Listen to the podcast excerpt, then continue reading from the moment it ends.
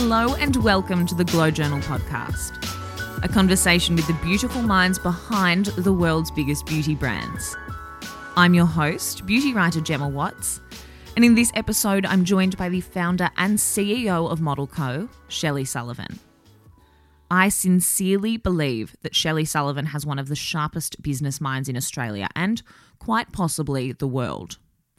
Shelley grew up knowing she wanted to own and operate her own business, founding her own event management company at age 18 and a modelling agency aged 21. On founding that agency, Shelley represented one talent. On selling the business 10 years later, that number had grown to 1,800. Never one to rest on her laurels, Shelley began to identify a gap for a truly innovative, niche brand in the beauty market to compete with the existing multinationals. And eight years into running the agency, she launched Model Co. with a single product the world's first heated eyelash curler.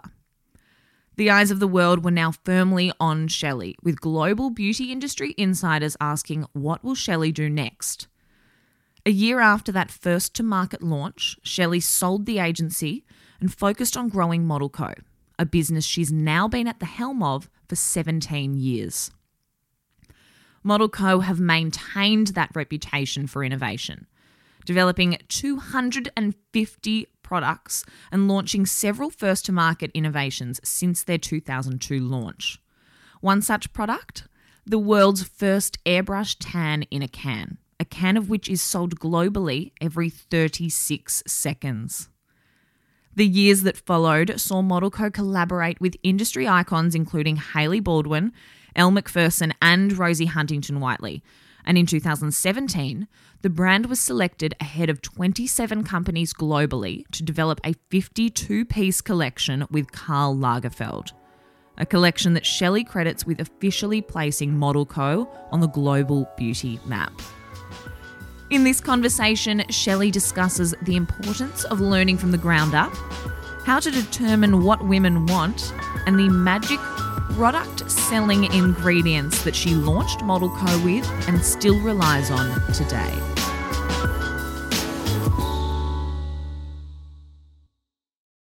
Prior to founding Model Co, you founded and ran a modelling and talent agency. But I want to start by rewinding even further back. What is your very first memory of beauty? I was always obsessed with lashes and mascara Yeah? growing up. Um, and I think that's probably what led me to our first product in Model Co. I was about But I was always obsessed with lashes and mascara. So, yeah, it was my Ah. first foray into beauty. With that in mind, what did you think you would be when you grew up? I always knew that I wanted to own my own business in some capacity, Mm-hmm. um, but didn't know exactly what that, that was. And when I left school, I all of my friends were sho- um, traveling around the world, and I knew that I just wanted to get in and start running my own business. But I still, even then, didn't know what I wanted to do. So I was, um, you know, receptionist a modelling agency, and I was thinking about starting my own business, putting together fashion shows and, and so forth. But yeah, growing up, I never knew what I exactly wanted to do, other than I really wanted to have my own business. Well, it was at 21 that you did found that agency, but am I right in saying that your first foray into business was when you were around 18 and you were organising fashion shows and parties and things like that? So I was always very social growing up, Yep. um, and I loved having a good time, and I loved going to events and parties. Mm-hmm. And I thought to myself, well, wow, wouldn't it be great if I could create an event company that showed people how to really have a good time and Yep. put together exceptional parties? So I started a business called Elite Productions, and it was a combination of putting together weddings, parties, 18th, 21st, 30th.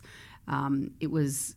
And that was what actually led me into running swimsuit competitions. Ah, So back in the day, I was running swimsuit competitions. I started Miss Bondi and East Coast Beach Girl competitions Mm-hmm. through that that company, and then I was providing um, the talent agencies in Australia with models. So I partnered Right. with Chadwicks and Chic and whoever else there was back in the day, and we were giving all of the talent who won the the competition to those modelling agencies. So there was that link. amazing.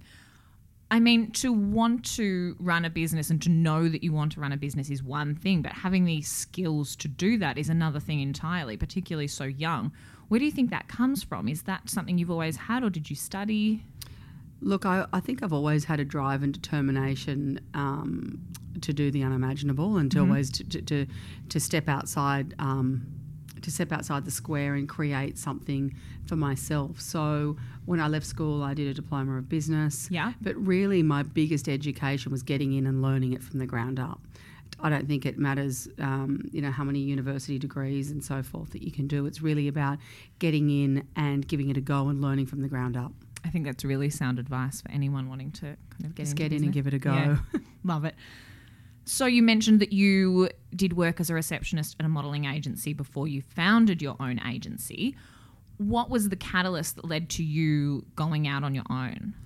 So after Elite Productions, I took a job in a, in a modelling agency as a receptionist, and it really gave me a good insight as to people management, Mm-hmm. um, also the psychology of managing people, as well as Right. running a modelling agency. So being on the front desk and being similar age to the talent, I um, and models.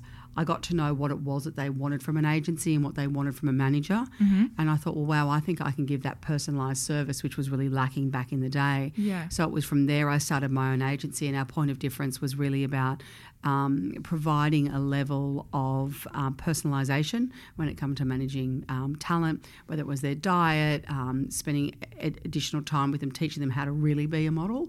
So I felt that I could offer something different. So it was then I set up my own agency at 21, and I remember we started with one talent, and by the time I sold it, we had 1,800 talent. So it was really that Eighteen hundred. Yes. Oh my Well, we had actors, models, fashion models, and children Wow. division. Amazing. So you ran and obviously grew that agency for 10 years. Yep. What were some of the lessons that you learned during that period that you find you're still applying to your work today? Uh, people management skills, managing different types of personalities. Um, And whilst I was running a modelling agency, it wasn't just about the people, it was about finance and um, negotiation and there was a whole host of different different elements to that business um, that made that business work. So even today in Model Co, I'm not just creating beauty products; it's finance, logistics, marketing, social media, um, supply chain. So with every business that you run, it's not just about the actual business you're going into; it's about everything in the back end that helps it function. It's a huge operation. It's amazing. So it was in 2002 that you launched Model Co. Talk me through that time when you launched. Talk me through the lead up and what the gap was that you wanted to fill. So, about eight years into um, running and owning a modelling agency, I knew um, that there was a gap in the global beauty industry for innovative, unique beauty products. So, back in the day, we were, there was like Estee Lauder, Chanel, Clinique. There wasn't really anything innovative, and there wasn't social Yeah. media back then. It was very much led by magazines and newspapers. Um, so, as I said, I, I loved mascaras and lash products, and, and then I had all of my models coming in, and they had these like eye eye lash uh, skin burns on the corners Oh. of their eyes, and I'm saying to them, "Well, what, what is that?" They said, "Oh, well, we're trying to curl our lashes." So they had those old-fashioned clamper curl curlers, and they used to use their blow dryer Oh. and heat them up and try and clamp their lashes that acted like, you know, a curler for their eyelashes. My whole body has tensed up as I know, and I'm saying surely there's a better way to curl your lashes. So Yeah. I set up, I set about creating the first ever heated eyelash curler, Mm-hmm. and it was a it was a utensil and apparatus that you put a battery in, you you bent your eyelash backwards, and all of a sudden, boom, you had these fantastic. Um, um, curled lashes. Mm. So I had the modelling agency and created this product called Lash One, and so I was basically running Model Co. was that was the first product Yeah. together, and it absolutely just took off. And the magic ingredient was innovation, Mm-hmm. um, having something that women didn't have, aligning it to a celebrity. And I was obviously friends with a lot of beauty, and at the time it was Elle Macpherson and Kylie Minogue who said they loved the product. Knowing people in media, so it ended up in the magazines, and then having a point of sale. And back then it was Myer in Australia. So with the right recipe to success, the product just took off. Yeah. And before um, I knew it, we were in Colette in Paris. We were all around the world. Quartier 206 in London at the time, and we were everywhere all around the world with this one product, and we we're selling Incredible. tens of thousands of units of this heated eyelash curler Mm. a week. So I knew that if I could continue to create innovative products that were different, aligned to amb- um, celebrities and ambassadors, um, and that really um, were a point of difference to what every other beauty brand had, I knew that was a recipe for success. So after heated eyelash curler, again inspired by my, my models, was tan in a can. Yes. So over the 18 years, we've continued to come out with world first innovations that um, that continue to kind of transcend the way women um, think about beauty. Well, you really have continued to do it as you're talking. I'm like, well, this is the business model they're still following. If it works, it works. It's one thing we talk a lot of, on this podcast about having the idea and then how you actually turn that into a physical product because they're two very different things. So, where did you go from having this great idea to launching a product? How did you find a manufacturer? How did you, um, you know, you mentioned you were in Myer. How did you go to them and God, get them that's to? a. I mean, have you got all day? I do. Um, so you um, probably don't, but I certainly Uh, do. So, um, from the concept, I went about researching. Well, how do I go about um, manufacturing this product? I researched manufacturers. I then learnt that I had to tool, which was kind of I had to find someone to help. Um, then create the tooling. So once I'd tooled the product, it was all about the packaging, and I knew that it had to be sexy and something different Yeah. and cut through when it ca- came to product placement in magazines.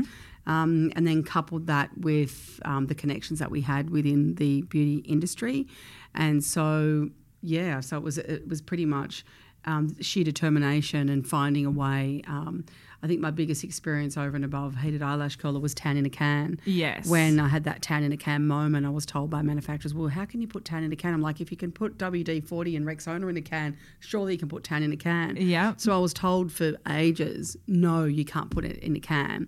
Literally, I went out to the manufacturers and sat with them and e- explained, well, if this is all it is and this is all it needs to do to the skin, it needs to brown the skin. It's really about um, determination, not taking no for an answer, and going with your gut feel. And I knew that all the way along over the years that if I had an innovative product, that we can bring it to market. But it's about defying the odds, having determination, and finding other people that believe in your vision as well. I do want to spend time on that tan in a can, but I still have a couple of questions about the eyelash curler because I just like what a product to launch with. It sold out globally so soon after launch. How long did the process take from coming up with the idea through to it being available for consumers? Oh, we work pretty fast. I mean, I think most brands are like two years. We're about six months Yeah, from concept to shelf. amazing. And so you had that product out while you were still at the modeling agency. How long until you were like, okay, I've got to sell the modeling agency? 12 months. 12 months. So a- it was so busy and so big, and all the retailers around the world were saying, wow, if you could create this one innovation, what's next? Yeah. And I knew that I couldn't manage it. Well, I had 15 staff at the time managing Mm. um, the business with me, but I just felt that the future and where I wanted to go was in the beauty industry. So we sold the modelling agency and then invested Mm-hmm. everything into Model Co. well, from the perspective of a model co consumer, you made the right call. The second product you launched, as you've mentioned, was the tan airbrush in a can. If my research serves, one can of that sells now every 36 seconds. Unbelievable. From my perspective as a consumer, that completely revolutionized the tanning industry locally and overseas. And that's really what, I guess, bolstered Model Co onto a, you know, a global Global. stage. What was and is it about that product that you think resonated with everyone? Back when we launched that product, there really wasn't any any other brands in the tanning industry globally. There was maybe like one or two products that had gel based products. Yeah. There weren't, and it was all about solarium. Solariums were becoming um, a focus of not being healthy for, for the body. There were no spray tans back in the day. Yeah. So I knew that if I could put a product in a can that provided women with a flawless looking tan with even coverage that literally bronzed the skin um, and didn't turn it orange, that I knew that it was a recipe for success. So I remember when I launched that product, um, and also at the time, everybody said you can't launch a hot pink ta- brand. No one's going to like hot pink. And I said, well, I don't care. I love hot pink. Yeah. It's going to be a hot pink. It's going to be tan. It's going to be in a can. So I think there was just so many um, benefits of so many things going for that product where there was no competitors in the market. Yeah. Now there's like hundreds of tanning brands. So when we launched that product, it was just at the right time. Yeah. Um, and so, yeah, so from then we've gone on to create um, you know, up to 30 products in our tanning collection. Amazing. 30 products in the tanning collection, but something to the tune of 250 products across all of the ranges, many of which have been world first. You keep coming back to this idea of innovation, and I certainly think that that is at the core of Model Co. We've already obviously mentioned the heated lash curler, we've mentioned the tan. Another one that has certainly stuck with me is the lip lights, which mm-hmm. for the, the uninitiated, firstly, what are you doing? But the lip glosses with the inbuilt mirror and the light, like it's it's genius. It makes so much sense. How do you keep coming up with these ideas? Like, are you just a natural innovator, or are you, you know, ear to the ground, figuring out what people want? A bit of both. I think it's a combination of both. I'm always looking at what women need within their beauty regime. I'm always looking for gaps in the market. I'm always looking for cross. Ca- cross um, cross promotion between different um, categories. As an example, tan in a can like it was a Rexona can that was living, or, or a WD 40, which was a, light, a home product. Right. So if I have a look at other forms of packaging, how can I bring that into beauty? So always looking at different ways to innovate within packaging in the beauty space, Mm-hmm. um, listening to what women want. We're very close to our consumer. Yes. We've got emails that flood in all the time with inspiration. You know, can you create this product and this brow product? So I think over the years we've been well known um, for being innovators and first to market. So Mm. we have a lot of loyal consumers that obviously, um, obviously do give us inspiration. Yeah. But I think I'm just naturally driven to think about innovation. I think it's nice that you're reading those emails that come in because I feel like a lot of. I still read them all. I think that's amazing. yeah. Beautiful. How do you know when you're onto a winner, or is that just gut feeling? A lot of it truly is gut feeling. Yeah. Um, we've got a tremendous team here at Model Co, and they're all very much plugged into beauty and fashion. Mm. So they're, my team's obviously my go to when I have the next crazy idea. Yeah. Um, so, yeah, I mean, I think we've got a lot of innovation in the pipeline, and some Yeah. of it doesn't make it to shelf. Sometimes, you know, the shelf life isn't right, or the, the product, the productivity of the product isn't right. But we've always got a pipeline of innovation here at Model Co. hmm Do you ever suffer from creative block? Never. Amazing. Oh, Always got the creativity flowing. oh, I mean, it's an important skill to have. We obviously are talking about being first to market, world firsts. It's kind of a double edged sword because it's uh, obviously, you know, very exciting to be the first to come out with this amazing product, but with innovation comes Requires education. that and also there's there's going to be copycats somewhere down the line. It may not be straight away but i think it's kind of the case in any business. It is a fact of life for business owners. How do you deal with competition and what would be your advice to anyone who is struggling to deal with pressure from their competitors I think at the end of the day, consumers are very much attached to the brand. So if Mm-hmm. you've got brand loyalty, um, so for instance with Tan in a Can, there's been many tanning brands that have come out with Tan in a Can, but we still maintain our loyalty because the product delivers on its promise, Yeah. the quality's there.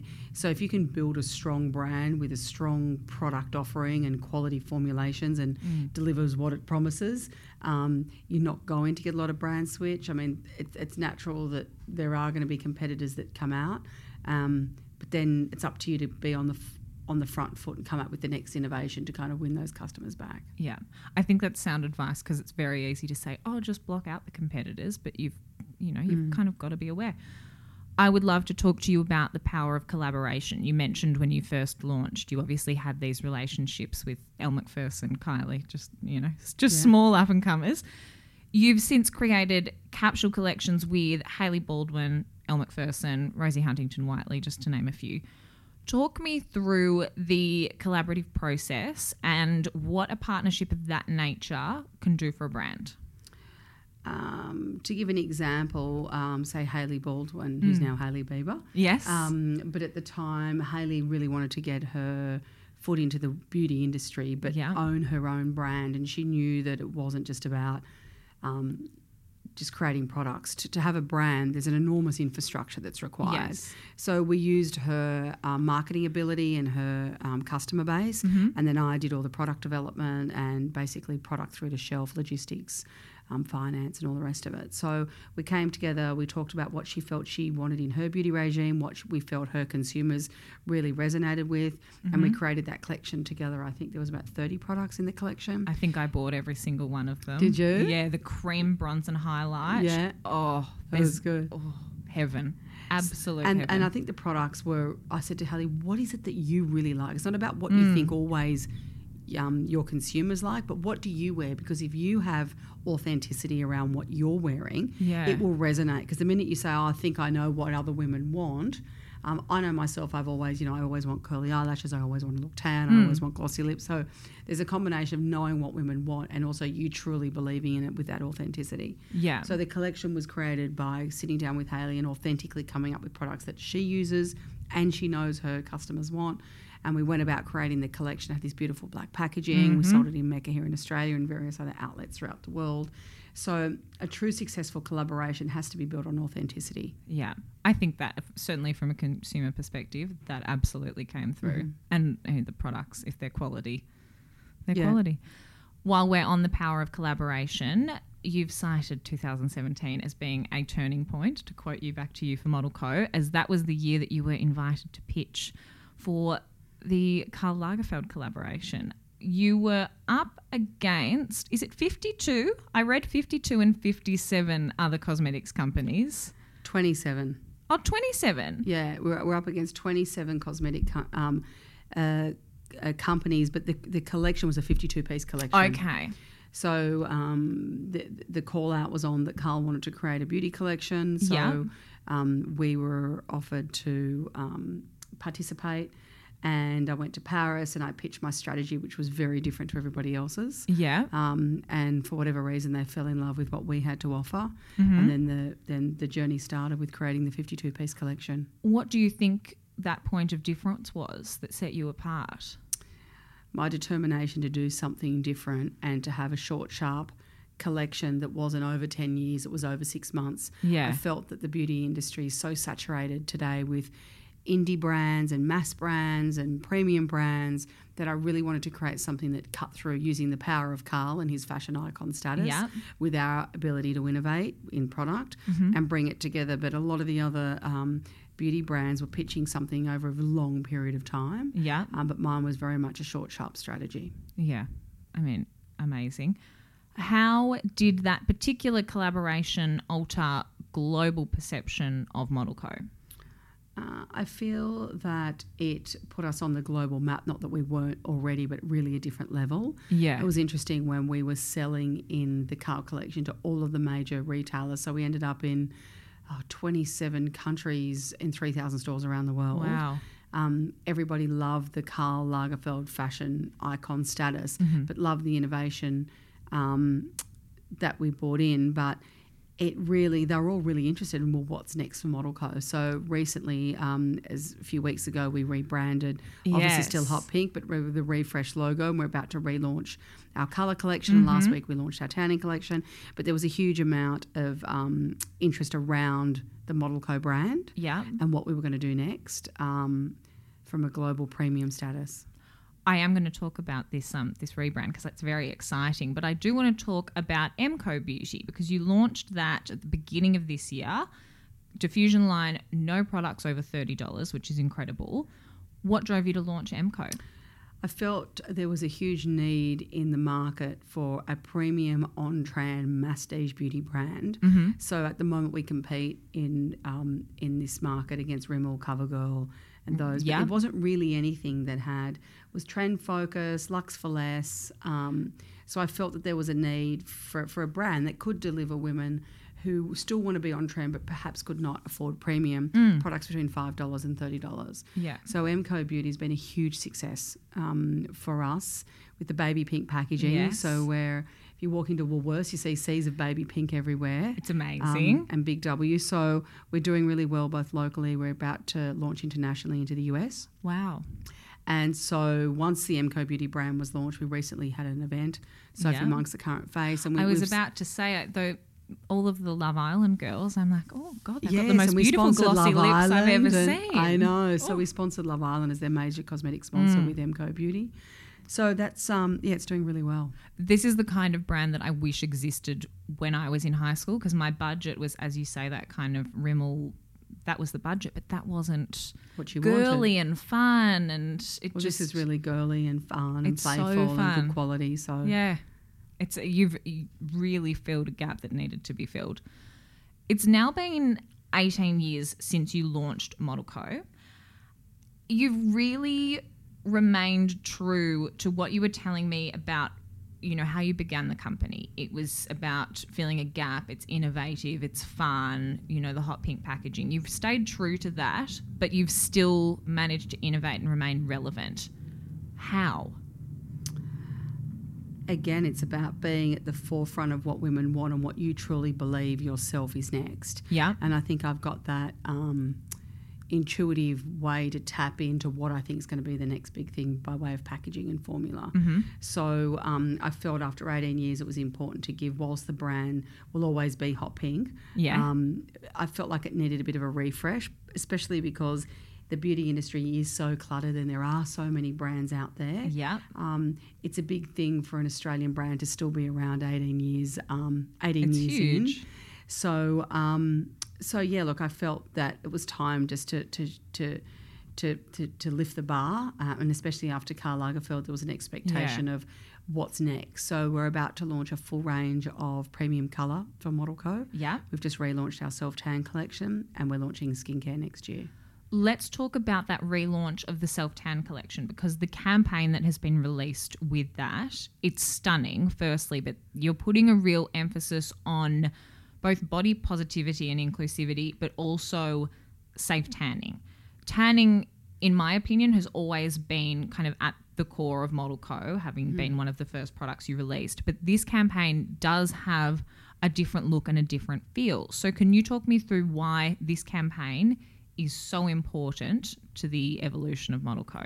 um, for Model Co, we want to really communicate the fact that we we it's all it is all about diversity. I know everybody uses that buzzword diversity. It's been Yeah. done to death, but um, in the campaign we featured Jett Kenny, who was a male, and Yes. we wanted so man can tan as well. Yeah. So um, we wanted to include that. We had a transgender girl. We had a slightly larger model.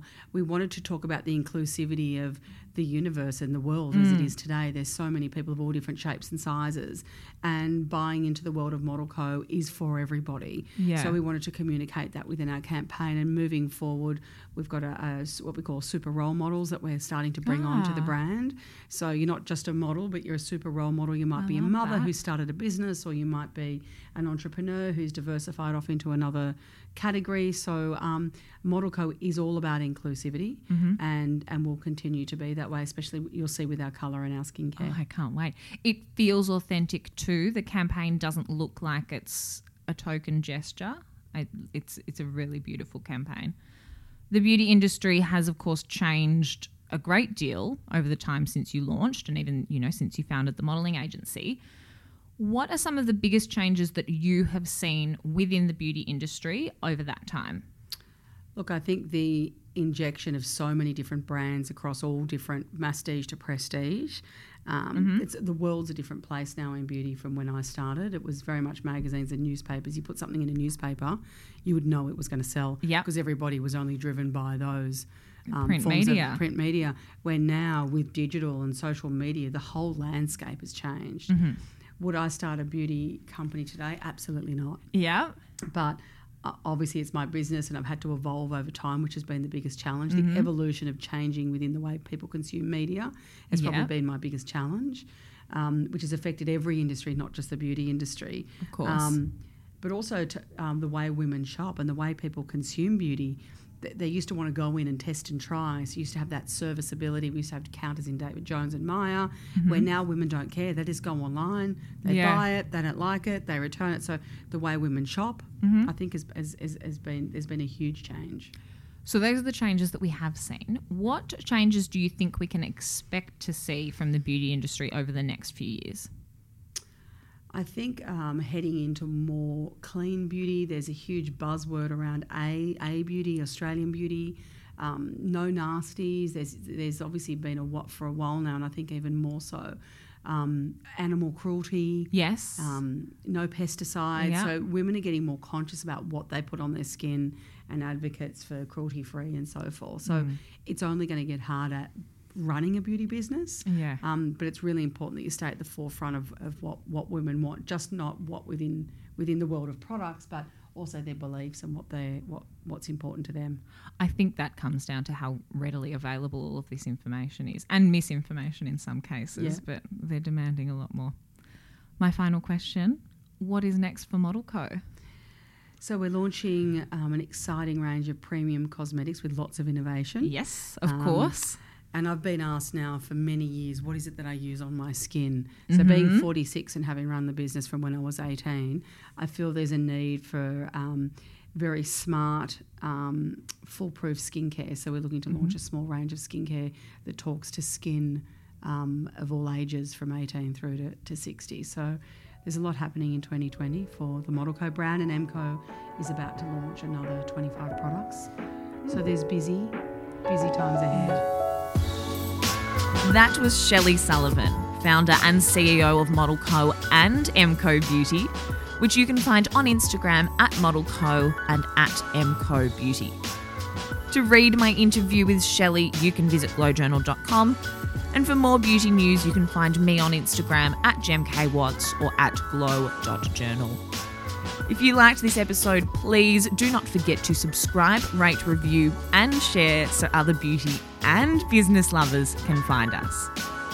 I'm Gemma Watts. You've been listening to the Glow Journal podcast, and thank you for joining me.